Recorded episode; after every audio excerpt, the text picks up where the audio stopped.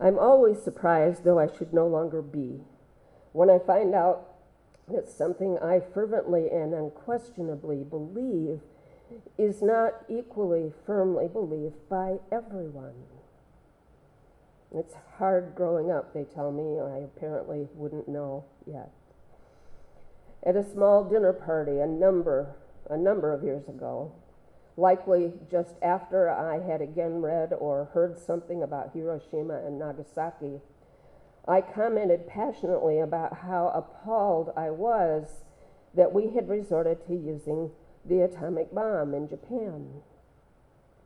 An older man who very possibly had served in the military in World War II responded at least equally passionately that we needed to use the bombs, that the war would have raged on, killing more and more American soldiers, that we needed to end it. I remember little else of the conversation. I'm guessing someone changed the subject, but I will never forget the exchange I had with that man, a friend of mine. I'm quite sure that many, many people have or have had that same disagreement whether the bomb was necessary, if it was useful, if it served its pers- purpose 78 years ago, and whether, because of the creation and use of that bomb, the world will ultimately be safer or end in nuclear annihilation. Today, August 6th, is National Hiroshima Day. It is observed largely by attending peace and nuclear disarmament rallies or by attending memorial services, often organized by a city's Japanese community.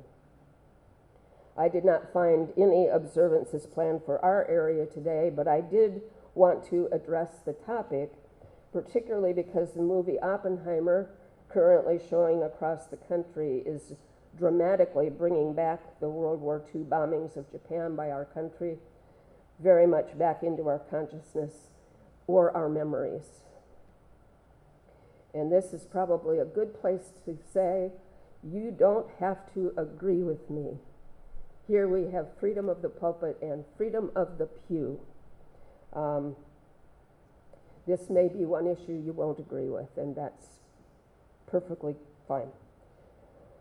For the fact is, I am still appalled and horrified by the bombings of Hiroshima and Nagasaki. I saw Oppenheimer Friday night, and it did little to still that horror.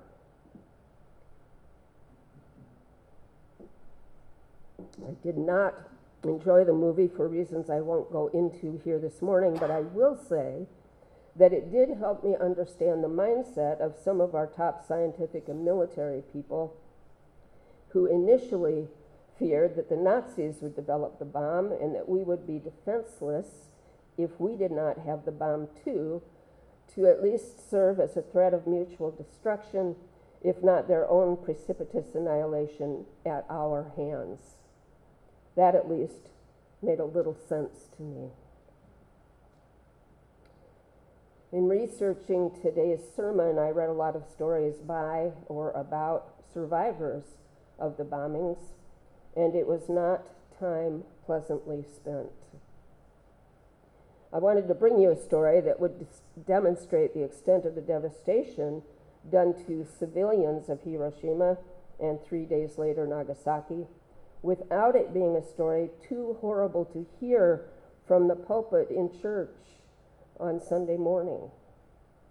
I wrestled with that notion for a bit. Afflict the comfortable, we ministers are told. Afflict the comfortable and comfort the afflicted. But who am I to decide who's comfortable and how much affliction should be, we ministers commit upon the comfortable? More stuff they never taught us in seminary.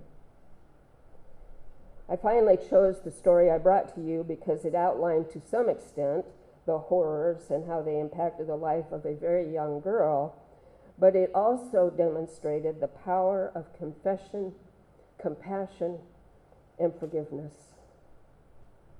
And that is what we as human beings must be about. That is the place to which we must finally evolve.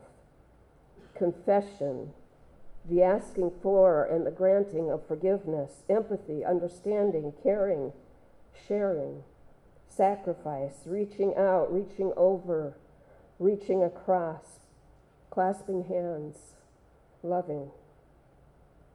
We human beings are all, all inherently capable of such understanding and such caring. Except perhaps for psychopaths, we all have the capacity to feel another's pain and to empathize and to want to help. Now, surely that can be messed up. It can be diminished or destroyed by life's happenings, by the tribalism by which we divide ourselves, but it is in us. And we must become deliberate about excavating it and embracing it by embracing all, all of humanity. The uranium bomb, nicknamed Little Boy, weighed 9,700 pounds. It was dropped on Hiroshima from a height of 31,000 feet. It exploded at about 1,500 feet above the city with a force of 15,000 tons of TNT. The Joint Commission's estimate for the dead and injured at Hiroshima were that out of 255,200 inhabitants at the time of the bombing, 64,500, or 25.5%, had died immediately or in the following three months after the bombing. An additional 72,000 inhabitants, or 27%, were injured.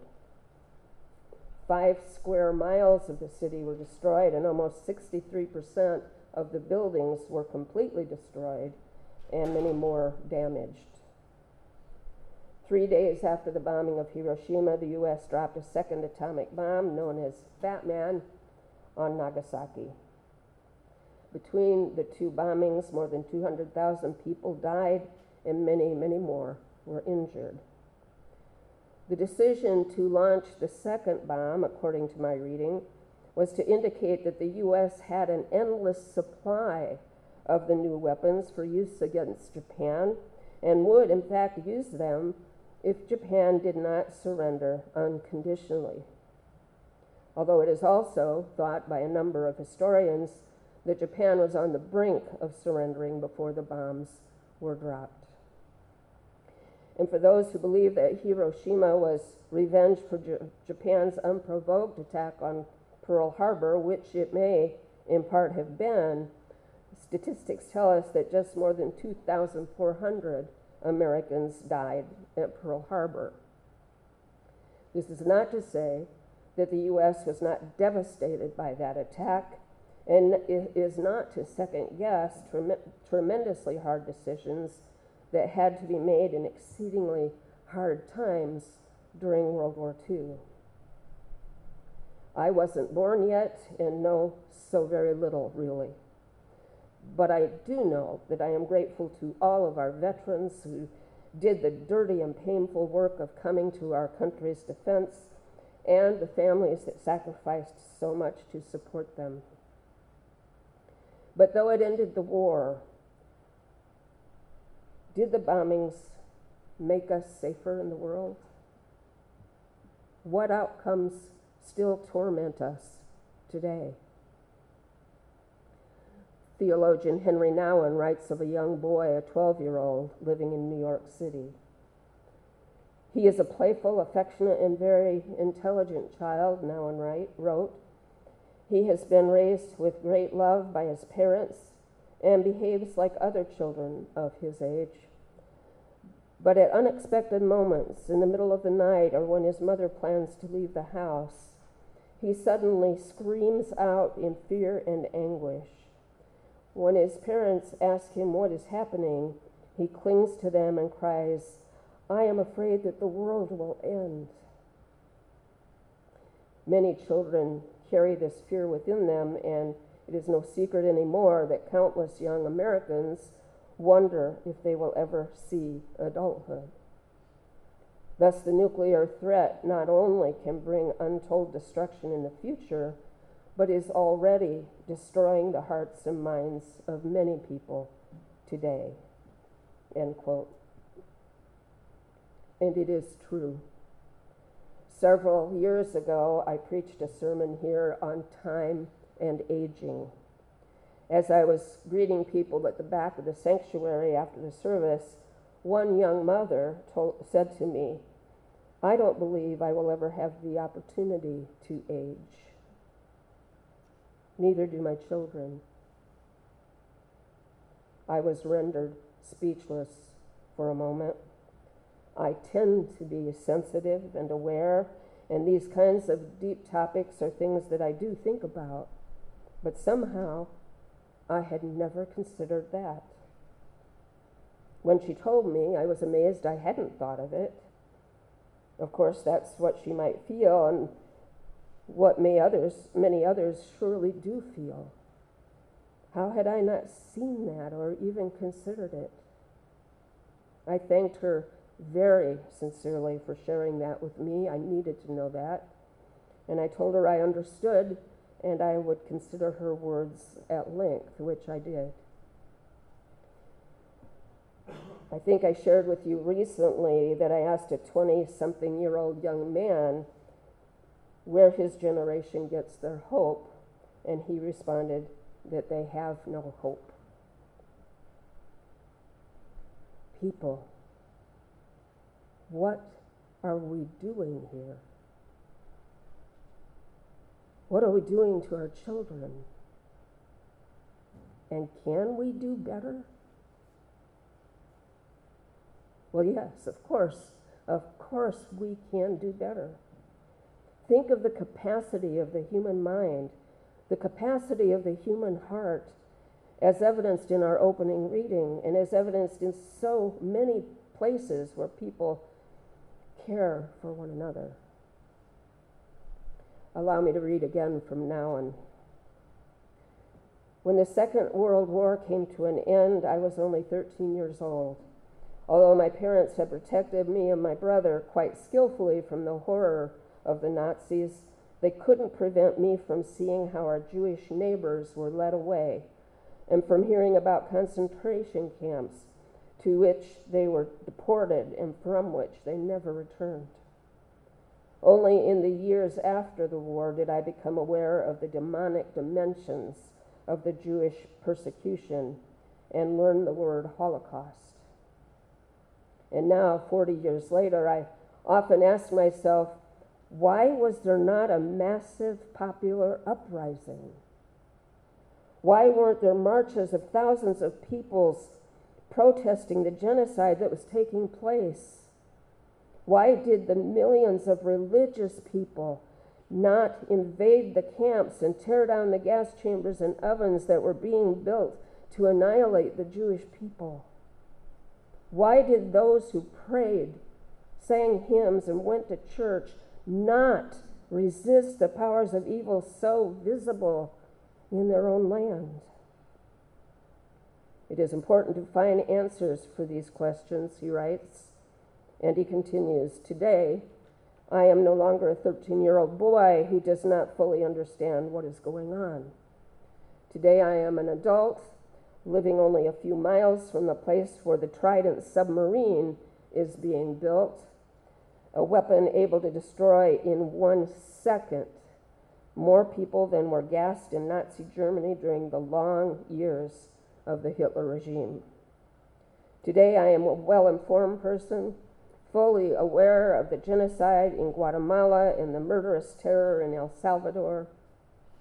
Today, I am a well educated teacher who is able to clearly show and convincingly show that the costly arms race between the superpowers means starvation for millions of people all over the globe.